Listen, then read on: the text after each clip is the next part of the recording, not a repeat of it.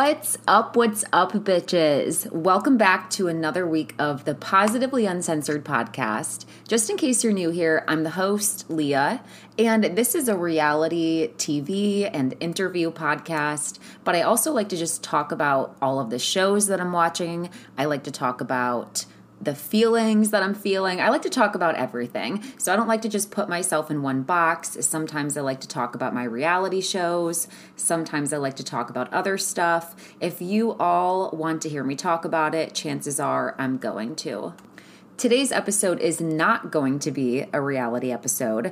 I'm actually going to dive deep into this Love and Death series that's been on HBO. I'm going to compare it to the Candy series that I watched on Hulu, and I'm going to give you guys the main comparisons. I'm going to give you the background of the story. I'm going to tell you the things that you need to know about the case. Now, if you're listening to this and you're like, Leah, I haven't watched Love and Death yet, then go do that. Um, if you're a person that likes to be completely surprised, then I guess watch the series. I will say it's a docu series, so um, this is telling a true story, so it's not something that is just going to be completely surprising. It's not like the latest horror film. This has been in the news before. It's a story from the late 60s, early 70s. So in that element, nothing will be surprising because you may have heard details as you're listening to the story. So, if you just want some context and you're okay with having it a little bit spoiled for yourself,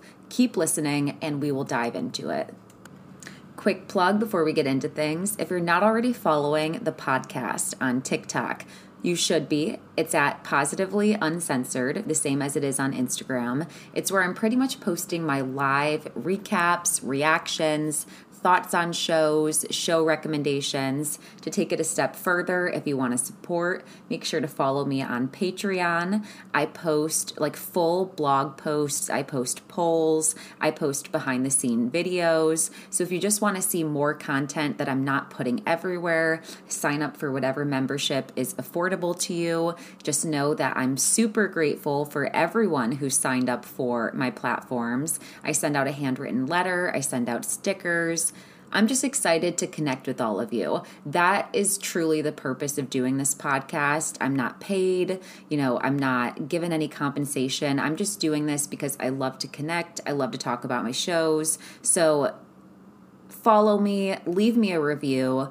Um, I love looking at the reviews and you know seeing my numbers go up and in- interacting with more people. So if you end up listening to this episode and loving it, leave me a review on Spotify and on Apple Podcasts let's get into the stuff. So, Hulu series came first. Candy, played by Jessica Biel. Um, I believe it was a six or seven part episode series. And then we have the HBO series, which came out in 2023, just recently. It just wrapped the last episode on Wednesday. So I'm talking about this after I have seen both versions of the same story to kind of weigh the differences, I want to start by saying that both of these actresses have some real supportive fan groups. So I am not pinning either actress against each other. Love Jessica Biel, love Elizabeth Olsen. I love the representation that they did of each character. And I think that they each brought something different. Um, I'll start by saying what the case is about before I get into specifics. So in 1969, you can look it up. This is when tons of killings were happening. Um, I mean, the, the late 60s, early 70s, the amount of murders that are going on is just insane. So, this is just another one of those stories. It takes place in Texas in a small, predominantly white, religious town. And this is relevant because this whole case really encompasses white privilege it encompasses not wanting to see someone for who they are and the dangers of sharing your mind with your community. And I'm sure I'm not wording that correctly, but what I'm trying to say is when you watch this and you see that she's judged by a jury of her peers, it's no surprise the ending verdict, knowing that they have the same thoughts as she does, etc. It's the same small minded and, like I said, not wanting to see someone for who they are. but wanting to see someone for who they should be. You know, Candy is small, petite, part of the church, active in the community, um, a mother, you know, societally pretty at the time. So she should be a good person. You know, you look at her and we give her the benefit of the doubt. Even hearing the horrible things that she does, her peers gave her the benefit of the doubt. And watching both of these series portrays in different ways how everyone did this and and you can watch it in modern times and just see how misinformed everyone was. You can see the orchestration that was done by her team of lawyers. You can see how heavily things were, you know, fiddled with and planned and plotted to make her seem a certain way to the court. And it also makes you think about cases in general. You know, when you see public cases after watching this, it makes you aware of the fact that the the the the team of lawyers who is representing you really talks to your family. They talk to you. They tell you how you should be acting. I mean, there's a lot of scheming, a lot of planning and preparation that goes into a trial. So, anyways, this takes place in the late 60s, 1969, in a small town called Wylie, Texas. Candy Montgomery is a wife and active member of the community, like I said. She is going to church, and it's the typical relationship where her husband goes to work and she is the stay at home wife. It seems like in those relationships, a lot of time, the wives ended up feeling unfulfilled, whether it was because there was an unequal distribution of responsibilities.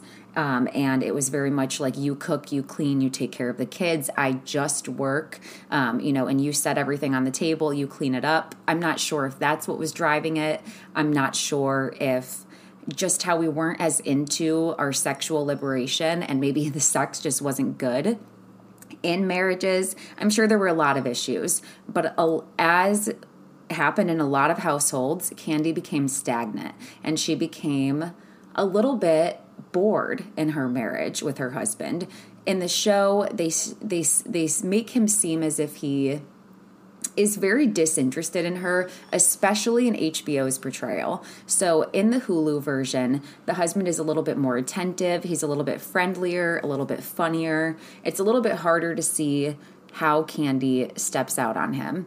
In the HBO version, her husband barely emotes to her, really doesn't check on her. I see no movement of intimacy between them. There's no connection, there's no chemistry, there's barely any physical touch. So in like in the HBO version, you will see a big distinction in her relationship with her husband. From what I've read, HBO is more on point with what actually happened. And I was reading the Texas Journal that this was originally published in all the way back in 1969. And it sounds like the portrayal of the husband, especially, was pretty on point, like I just said with HBO. So her husband's not paying her much attention. She's doing all of the work, she's going to church, and she's bored. So she ends up going to church and seeing a fellow member of the congregation. His name is Alan. She ends up seeing Alan Gore, and she finds him attractive. And in the way that women talk about themselves, like I said, where they're not sexually liberated, she decides to explore an affair and in a very um, reasonable way. She she gets into his car and she says, "Listen, Alan, I've been thinking and I would like to have an affair. I've, it's just been on my mind. You don't have to answer me right now, but I'd like you to know." She lets Alan know, amicably gets out of the car, and they split their separate ways. So she gives him this revelation that she would like to sleep with him. She doesn't want to hurt her husband, and they proceed to have several meetings where they just set the boundaries um, and limitations for this affair. So they don't want to hurt their partners. They don't want to fall in love with one another. They don't want anyone to find out. They don't want to do it in a public space in their own town. So, you know, they have this entire list to make things so unfeeling. Like it, it's the exact opposite of how an affair takes place now, which is through passion and through this lust and infatuation and last minute decision. This was planned. Like they took a lot of measures to try to make things work for themselves and for their spouses who they wanted to stay faithful to. Um, and and this is weird. And HBO does a great job of showing that. In Hulu's version, Alan Gore is kind of sexy. You know, they don't pick the ugliest guy in the room. Um, he has a little bit of a suave about himself. I can see how Candy was maybe tempted by him. Not Alan and HBO, which, like I've said, is probably more on point with who Alan was in real life. He had a little bit of a midsection and you know, he wasn't suave. He he was just kind of a barely athletic on this volleyball team that they had at church. Um, he had a wife who, you know, doted on him, and he was just secure. I, I think that Candy may have been attracted to his secureness. He felt fun, whatever. So Candy and Alan begin to have relations together. They have these lunches together. They're planning to, you know, go ahead and start the affair. They set a start date, and their plan is to meet up at a hotel outside of the town's limits privately and to have sex. The sex is horrible. It's uncomfortable to watch. You know, when you watch shows, and if you're watching to like get a little bit turned on, or if you're watching and you get wrapped up in the heated sex, or the smut, like if you're a girl listening to this and you like to read smut, this is not that this is an affair that was set up, like I said, with a lot of measures, a lot of we can't do this. It wasn't built on passion. You know, it was very almost surgical. Like we meet up here, you do this to me, we do that. So we, I'll bring a lunch, you bring this. It, it was very pointed. So they set a start date for their affair they have their boundaries, they start the affair, the sex is horrible, but somehow the two of them, as they are sleeping together, develop some sort of feeling for one another. It seems like Candy wants to back out first she realizes that she's become a little bit too attached with Alan. She finds herself thinking of Alan, and that was never really the intention. You know, she really just wanted an outlet for her sexuality and to feel a little liberated. So she tries to back out of the affair, and supposedly Alan says, No, you know, this is great, let's not. And at the time, he wants to stay in it and committed. These viewpoints seem to trade position at some point in the series. At some point, it seems like Alan thinks that they should go ahead and bow out of this relationship that they have, this agreement. And Candy says, no, this is too good. Let's stay in it. So they flip flop back and forth between their battle with morality, really. Is this okay? Is this not okay? And mind you, in the process, Alan finds out that his wife, Betty Gore, is pregnant. Setting the scene, Hulu does a better job of advocating for Betty Gore, the victim. When I watched Hulu's depiction of this, I think that they really nailed home how Betty was feeling at home while Alan was out so often. She was dealing with depression the same way that Candy was. She was dealing with postpartum. She was dealing with her own insecurities.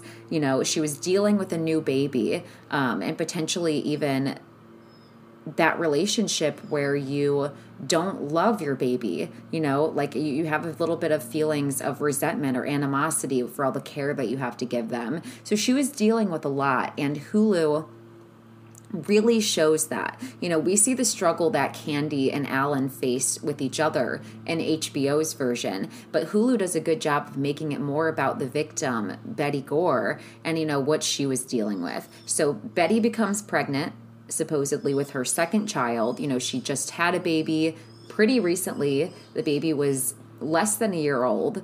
Um, and so at this point, they make a decision to stop the affair it seems like some time has passed since they agreed to stop the affair, Alan still goes away on these business meetings, and, you know, it seems like they made a, clean, a pretty clean break. It doesn't seem like Betty found out. I do know that there's a big reveal in the Hulu series when Candy's husband finds out that they kind of missed the mark on for HBO's. Maybe that's because they didn't want to focus on the husband as much. They really wanted to keep it about Candy and Alan. But Candy's husband does find out towards the end of the affair, you know, after it just wrapped, that she had been sleeping with Alan. She finds a letter from him in her stash of things, and we see how upset he is and also overcome with guilt. Candy's husband took it as he was not attentive enough with her. They didn't have good enough of a sex life. Um, she tried to be vulnerable with him, and he just couldn't do that for her. So we see how he processes that information more in the Hulu series. And these are the differences between the two. You know, like I said, they really focus on the relationship between Candy and Alan and how this happened. And actually the Hulu series kind of focuses on the why. It's got all of the elements together. So continuing on, the affair is on pause or on complete stop. Alan is traveling and they have a night where Alisa, Betty's daughter, who is older than her newborn, I believe she's seven, the same age as Candy's daughter, she goes over after Bible school and is supposed to go to the movies to see the new Star Wars and spend the night at Candy's house. Let's think about how fucked up this is for a second. Because when we hear this information in present times, Candy was the type of person who went to church, was this person who presented herself as being a Christian woman and loving her husband and loving her friends and her community. And really, she went to church to meet a man. She met her friends at church. She met Betty at church. Um, she was one of Betty's only friends after seeing how ostracized she was in the community because Candy was the popular girl. She was more societally pretty. Um, she was received better for how bubbly and you know that that that goes even farther. If someone presents themselves a certain way she's white she's bubbly she's pretty she's small she's not capable of doing anything. So betty was ostracized and candy's one of her only friends and she sleeps with her husband. And not even that, but she has a closer relationship with Betty when she's sleeping with her husband and their children are friends. Like Betty's daughter is coming over, and she's that trusted friend who, yeah, you can sleep over at Candy's house, no problem. And she's doing this. And the jury was not able to see that. They were only able to see this facade that was built for her and this image that her lawyer created for her. And that's it. The, it, it, it's crazy to me. So let's continue. She's sleeping with one of her best friend's husbands. She had just been. Um, their daughter comes over all the time. She's supposed to come over that night after vacation Bible school, and she's supposed to watch Star Wars.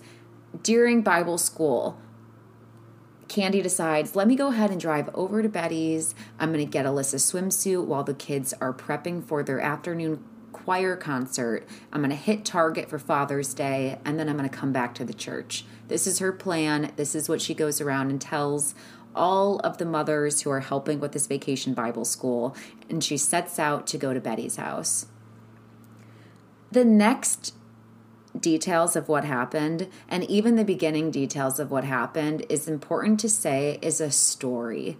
This is all Candy's story. One person survived this altercation when she arrives at Betty Gore's house, and that's Candy Montgomery. Every single detail that we tell, even from the description of the affair, which I'm sure there were some details from Alan that was included in this storyline. This is mostly told in the perspective of Candy. So let's keep that in mind even as we hear the details of the altercation that went on at the house. So, Candy Montgomery supposedly arrives at Betty Gore's house that afternoon, and she is there for the swimsuit. They sit down, they have a little bit of a chat. She lets her know that she's here to get Alisa's swim swimsuit. She's got to stop at Target, and they're going to see Star Wars that night. Betty, out of the blue, asks Candy, Have you been sleeping with my husband? And Candy is thrown off, but she says yes. I we we did, but it was a long time ago and we were very sorry. And so apparently what happens next is that Betty gets up, she says okay. And then instead of going to get Alisa's bathing suit, when she re-enters the room, she comes back with an axe. She steps towards Candy and she says, "You can't have him." And Candy says, I don't want him. Supposedly, she sets back down the axe, okay? And things are okay for a minute. You know, she, she picked it up. I'm not sure with what intent, maybe to scare her. I, I'm not sure, maybe to intimidate her. But supposedly, she brings the axe into the room. She sets it down. She goes to get the swimsuit for real this time. And when she comes back, she gives Candy peppermints, her swimsuit, a towel. Candy is getting ready to leave. She is near the door and she puts her hand on Betty, who is looking grief stricken and sad. And she says, I'm so sorry. And apparently, this angered Betty. Instead of saying, I know, and letting Candy go, she pushes Candy and picks back up the axe. This then starts this back and forth battle between these two women where Betty has the axe and she is coming for Candy. And Candy, at this current moment, according to her storytelling, she is not fighting for her life, but wondering what Betty's going to do. Like she she's not convinced that Betty's going to kill her or use this axe on her, but they are fighting tooth and nail to take control of the axe.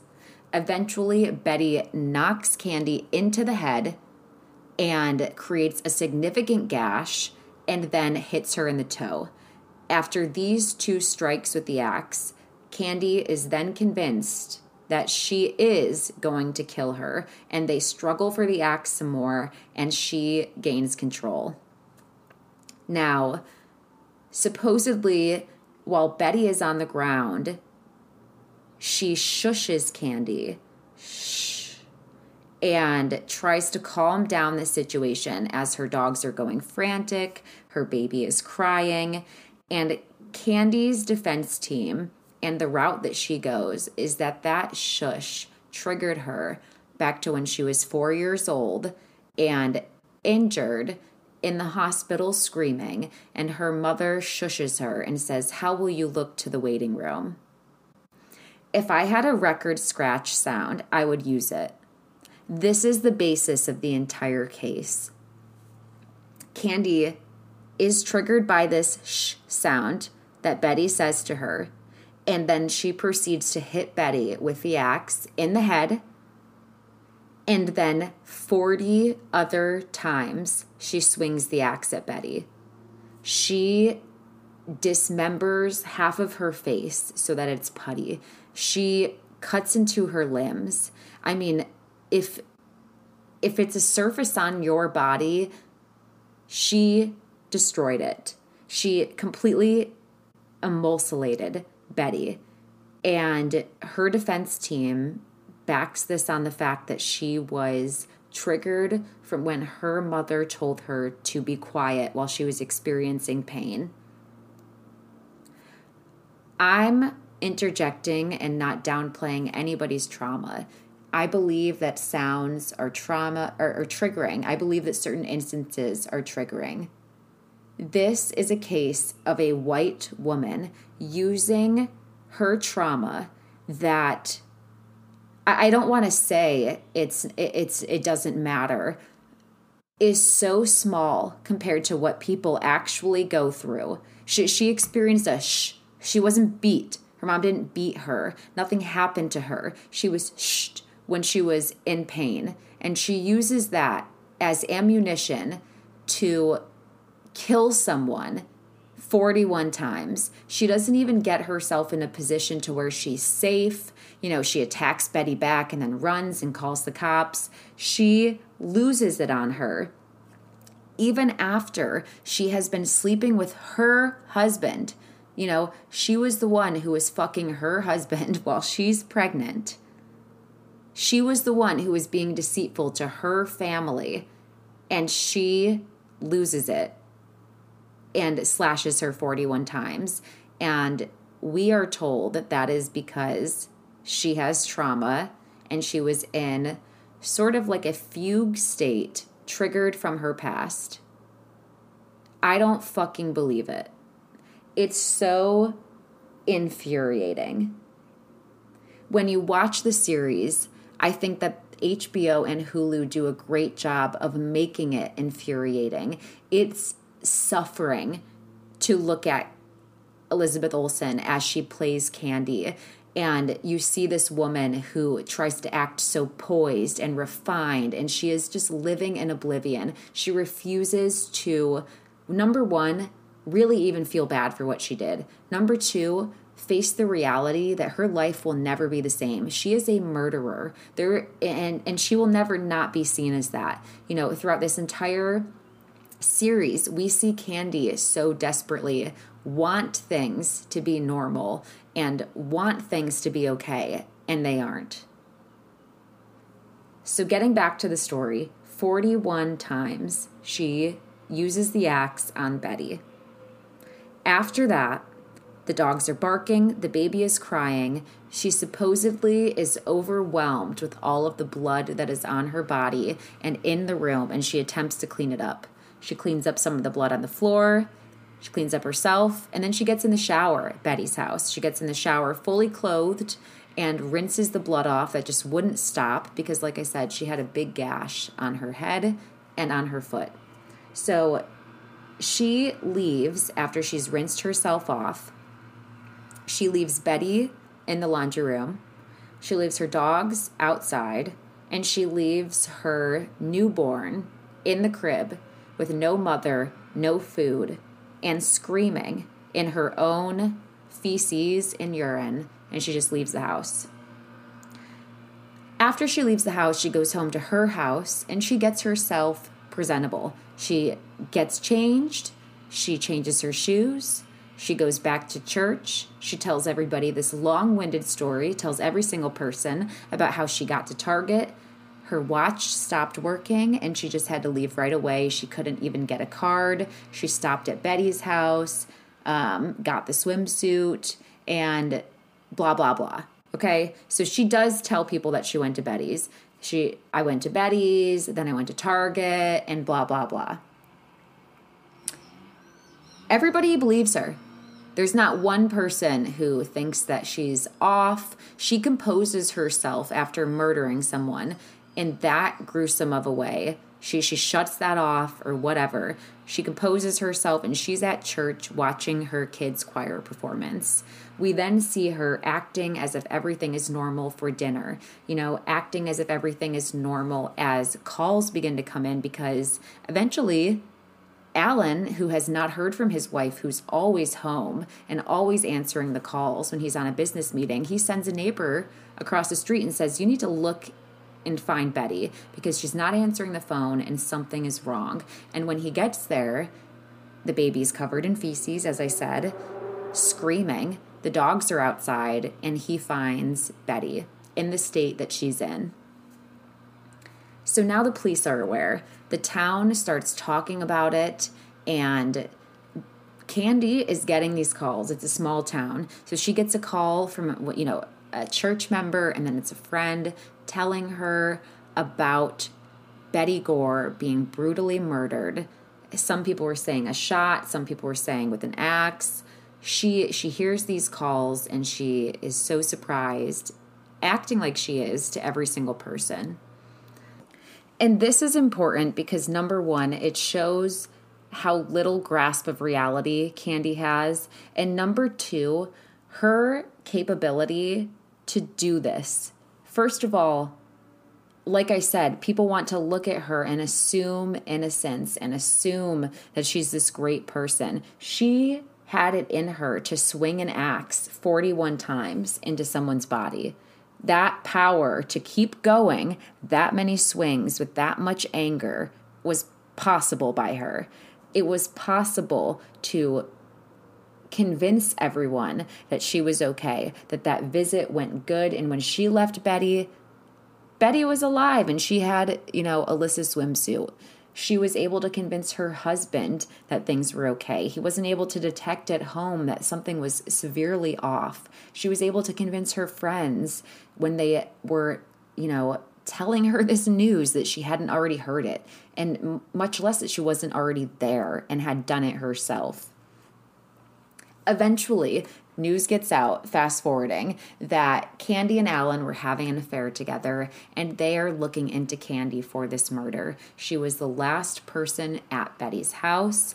It had to be candy The town still was living in disbelief. They couldn't believe that candy would do something like this.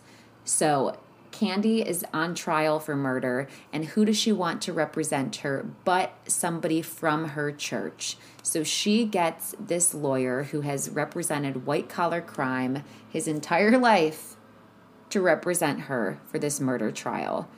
And damn it, somehow he pulls it the fuck off. And I wish he didn't. But the actor that they pick in the HBO series is superb he does a great job of making you hate the hate the attorney of seeing how each step is so calculated down to what she wore, how much weight she lost, how her hair was done, the things she said, the things her husband was coached to say, who they called on to give testimonies, which therapist she went and saw. Everything was calculated. And he did a great job of playing that role and making you hate the person representing her. I also think that the person that they picked to play the opposing counsel who was trying to put Candy away did a great job because, sure, the facts were there, but they weren't coming hard enough in either series for Candy. They should have been a lot more screaming and a lot more getting in trouble with the judge from both parties who so aggressively wanted to see justice prevail. So she's represented by someone from the church. She goes and they go the route of having Candy first say not guilty. In the beginning, she says that she did not do that, that did not happen, and pretty much just re- absolves herself of guilt. Fast forward to when she's talking to her attorney and she reveals that Betty brought the axe out, and her attorney suggests the two of them going to a therapist and seeing if any trauma from childhood may have triggered this. It's after that that they spin the narrative that Betty was the attacker, the original attacker. And because there's no evidence on the axe to prove or disprove whether or not it was originally in Betty Gore's hands, the courts can't dispute Candy when she says any of this. She, like I said in the beginning to preface all of this, she's the only living person from this instance. But evidence wise, they couldn't dispute her. So the narrative that now Betty was the attacker and she came in with the axe and she was the first to swing on Candy, they can't disprove that. And they used that fact to try to make it seem like it was plausible to have such a volatile reaction fueled by both childhood trauma and fueled by not anticipating this to happen and trying to prove that Candy was not a violent individual, that she had never even been in so much as an argument with someone before. So, where would this have came from? I think it's clear watching, and I'm biased, but I think it's clear watching where this came from. She is a privileged individual who always has people assume the best of her. She was fucking her friend's husband without him even noticing. I'm sorry, without her even noticing for the longest time and just presuming that her friend was being a good friend to her, that her husband was being loyal to her. Everybody assumes that she's a great person. And in reality, she's conniving and she's convincing, and she plays on that to be a terrible person. She's cheating on her husband. She's a murderer. And I think it's significant to note in the series on HBO that when her counsel is speaking to her, he tells her, in all honesty, we're from Texas. They can forgive murder. Murder we can overlook. but we can't overlook is adultery and you cheating on your husband. So that's the time that we were at in the country. Nothing is more important than all serving faithfulness to your husband and you know not cheating on them and if you murdered someone out of passion but you were faithful to your husband well we can forgive that so the court's next battle was to have pat her husband go up on the stand and convince everybody that this was his fault that he was not paying Candy enough attention, that she needed an outlet, that he was ignoring her and giving her permission to cheat on him, essentially. That's what the congregation and her panel of jurors really needed to hear in order to let her off the hook. They needed to understand that Candy was just a woman who got caught up in an uh, affair because her husband was not loving her, and she got angry and she defended herself, and she was still a good person, good active member of the community, and this was a one off thing. Absolutely not. Hulu does a great job at the very end of the series when they're in court and Candy gets not guilty of having Betty Gore who's played by Melanie Lynskey, who I love, come into the courtroom and say, That's just your story, as Candy is getting not guilty. Like, nobody will ever know mine because that's not what happened. And her ghost is there and watching this. And although they didn't use that literal of a interpretation in HBO and show um, Betty Gore watching in disapproval, I think it was very apparent at the end that this was just not how things were supposed to go. If people were paying attention, if people were good people, if the world was like where it was supposed to be at the time, there's not a shot in hell that she would have gotten not guilty. So this story ends not in a happy way. It ends with Candy Montgomery getting not guilty it ends with her and her husband divorcing a year later. It ends with Alan marrying immediately after Betty's death. In the 70s, when women used to support a widowed husband and they brought over cakes and pies and potluck, it's common because I I don't know if anybody else grew up watching a lot of old movies, but I did. I grew up with older parents it's common that those women came over and one of them married that man. Someone from the neighborhood who's bringing over that casserole, you're trying to lock in this eligible bachelor who was able to have a wife and provide and take care for her, but now she's gone and literally out of the picture and not by his own choice and take over. And the man who needed a woman to ground him and do every single task for him and submit to him, he needs that he can't be alone. He can't take care of himself. He can't cook. He can't manage kids. He can't manage his feelings. He can't even get himself off. You know, like this is the this is the relationship. So Alan remarries to a woman in the neighborhood who brought potluck and brought comfort after Betty's passing. There's no justice for Betty. The only justice, really, is the fact that this case is being re talked about. And hopefully, every single person watching just is in disbelief at how terrible of a person Candy Montgomery is. Um, I don't really know what to say about her being a licensed teen behavioral therapist, but that is the life that she was able to live. I think it is unfortunate that she was able to have a life for herself and come back for this. Um, and Betty was not. So if you want to see a true story displayed, I definitely, definitely recommend watching Love and Death on HBO. All seven episodes are out now. Like I said, Elizabeth Olsen is in it. It's hard to watch. I don't know his name. The guy from Friday Night Lights with the blonde hair. He was also in Black Mirror. He plays Alan. Their affair is cringy. It's uncomfortable. It's a little bit insufferable. But this is how it happened. Two people who had no passion chose to have an affair with each other that ended with the demise of his wife. That that that's how it happened. It's how it's portrayed. I think they do an excellent job.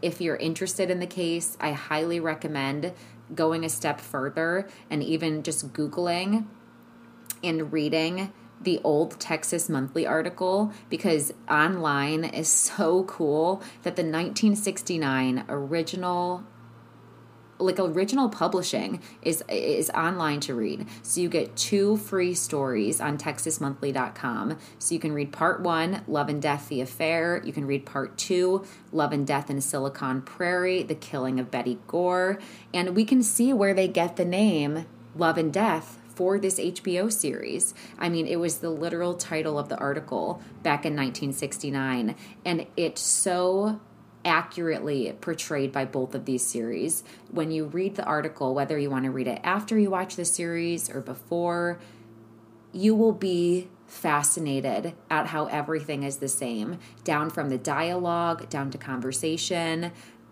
Every detail, they do such an excellent job at converting to on screen. Sometimes it was a little painful watching live to like wait for the next episode so this just goes to show even if you know what's going to happen i'd already seen candy but i was just craving to see how hbo portrayed what was going to happen. I wanted to see how elizabeth olsen acted out candy. I wanted to see what they did at the end to try to give honor to betty and to show what happened afterwards. So i highly recommend diving into this HBO and Hulu. Start with whichever one you want if you want to watch both. If you're only going to watch one, watch the one with Elizabeth Olsen on HBO because it was excellent. The cinematography was excellent. I felt like they took their time with it. And it is just as uncomfortable, cringy, and gross as it is supposed to be. And like I said, the Texas Monthly article, super informative and just crazy to read and see how similar it was like it, i mean it's just the same thing. It makes me want to go through all the texas monthly articles and say oh wow this case from 75 yeah that's gonna be that's gonna be a movie soon. And you'll be surprised at how long these are. I don't know the purpose of texas monthly back in 1969 i'm not sure if it was just the same as the plain journal. I'm not sure if it was just used for stories but i mean it, it it could have been like five pages or something. It's a long telling of what went on, very detailed, great execution by both HBO and Hulu. I'm going to end by just quickly recapping some of the main differences off the top of my head. So, Hulu came out first, I think in 2020. HBO's version came out in 2023. The T is supposedly that HBO's was in the works first. Hulu caught wind of the story and the Texas Monthly article, and they started writing to try to beat HBO at putting out the series. Either way, it ended up being something that I really enjoyed seeing both of their versions, so I'm glad that they did it. Next thing, the cast. So I love Jessica Biel, I love Elizabeth Olsen. The background characters is where I start to see differences. I like who they chose to play her attorney in HBO's version better, Don Crowder. I don't know who he is, but he is a phenomenal actor. I would love to have him on the podcast. I mean, he plays the role of an asshole so well. So, outstanding job casting there. Outstanding job casting the husband in Hulu's version. I thought that was a better Pat. Um, just in terms of, I liked him more. Maybe HBO's version is more realistic to how Pat really was. Very emotionless and very, I don't know, withdrawn. But I enjoyed seeing the Pat in Hulu's version simply for selfish reasons that he was just more enjoyable to watch. And he was a little bit better looking, in my opinion. Another main difference is the Alans. Alan and Hulu, more conventionally attractive, easier to see why they had an affair. The sex was also a little bit spicier than the sex that they had in HBO's, which was, God, you, you almost could have had that kind of sex in church. I mean, nothing fun happening very, like I said, surgical. Um, Alan is not attractive. Um, it was excruciating listening to all of their meetings and them trying to come up with their terms for the relationship. So that part was great by HBO. Another main difference that you can't help but notice is Candy's hair. Hulu's looks more like Candy. They gave Jessica Biel a perm throughout most of the series until in court she got it relaxed a little and had a little bit of a bob, something more conventional to make her, you know, prettier and make her seem more feminine. Um, so HBO didn't do that. They had Elizabeth Olsen with like a, sh- a, sleek, shorter bob for most of the season. And then at the trials, they went like near the ears in terms of length. Um, I don't think it's so egregious that I didn't enjoy either, but I definitely liked on Hulu's version how it was just more true to the case. As for the rest of the differences, I think that HBO does a better job of sticking to the actual case. As I'm reading it, sure, it happens on, you know, Friday the 13th, and there is some relation to The Shining, but that's not the focus. Um, and I like that HBO didn't really include that element, whereas Hulu did, just because it distracts from the case. The case was fucked up enough to not include that. I also think that adding the detail on Hulu's version for Betty's eyes being taken out was unnecessary. Um, you know, one eye did come out when she was hitting her with the axe so many times. Um, it was like mush. But no, she didn't cut out the eyes, which is kind of the impression I had when I was watching the Hulu version. It seemed like something satanic was going on, or they were trying to insinuate cult like behavior. And maybe that was happening. You know, this is a religious town, and I do see in the Texas Monthly article that they mentioned that the killing happened to occur on Friday the 13th. So maybe there was some rumors and some whispers in town, but I certainly don't think that it was the that was the main focus of the town. Um, so I could have done without that in Hulu's. I also felt like Hulu just felt more rushed. You know, every element we didn't see as much background as I would have liked to. With HBO, I feel like every detail was painfully informative. Like I felt like I was overinformed. And as I read the Texas Monthly, it's, you know, I'm not going to say that they get in trouble for um, plagiarizing because I'm sure that they don't, but holy shit, I mean, it's spot on. They did a phenomenal job at just keeping things exactly how they were told initially. And that's important when you're trying to t- tell a true story. So, those are some of the main differences. Um, I enjoyed them both. Like I said, I hope that you guys let me know if you end up watching this series. It's popped off on my TikTok. Everybody was into it. If you're new and listening to this first episode, I hope that you like the podcast. This is kind of my style. I don't have a very concrete outline. I like to talk through the show, I like to give background, talk about things as I remember them, and then seal it off with wrapping it up and just a recap. So if you love this episode, know that I talk about more shows. I'm watching the show Saint X right now, which is also a book. So if you're a type of person who likes to read a book before you watch a show, buy yourself Saint X before you plan to watch it on Hulu.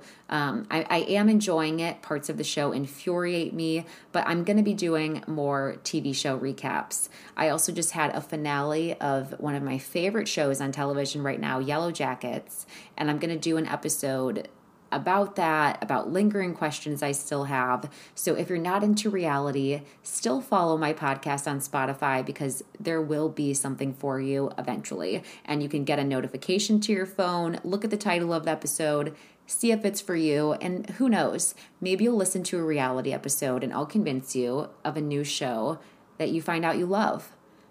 I love each and every one of you for listening. I'm going to put out another episode later this week diving into reality, we have the Vanderpump Rules Part 2 reunion this week. Part 1 hit, but it didn't hit enough. Raquel wasn't there. The live version was really lacking in terms of the conversations felt snippeted. I personally just wish that things were back to how reality used to do, like Big Brother, um, where we could just hop online and watch inside that house at all times. I want to see all of this reunion. I don't care if someone has to get up and pee and they pause for five minutes. I want to hear mic'd up what everyone's saying to each other. I would have loved a more all access Vanderpump Rules reunion. I wouldn't even care if we had to pay for a subscription to Bravo in order to see that. Fuck it. And you know what? If somebody's listening to this and you work for Bravo, hire me because why aren't you guys doing this? We should be seeing an all access reunion for a fee. I don't care. I wanted to hear every detail and I just didn't feel like I got that. I'm hoping part two really brings it, but I'm frustrated right now. I'm frustrated with the fact that we've seen so many podcast episodes. I'm frustrated with the cast talking about it into the ground on their social media platforms. I just want to get to the meat so that we know what they know or don't want to hear about it anymore. It's kind of like if a friend has done something that you haven't and they just keep telling you about it over and over. Eventually, bro, if I haven't experienced it, I don't want to hear about it. And that's how I feel about Vanderpump. If any of you relate to that, let me know.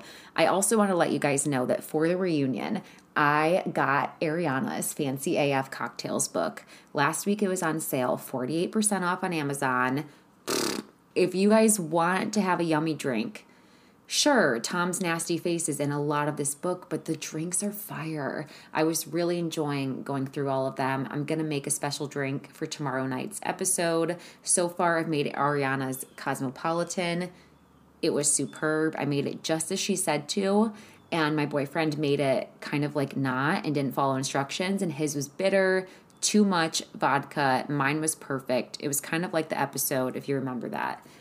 Love you all. Can't wait for this week's future episode. Can't wait to keep up with you all. On next week's episode, I'm going to give you guys a little bit of scoop into my life and what I've been up to so that I feel like we can connect on other levels. Wishing you all a great week. And like I said, leave me a review.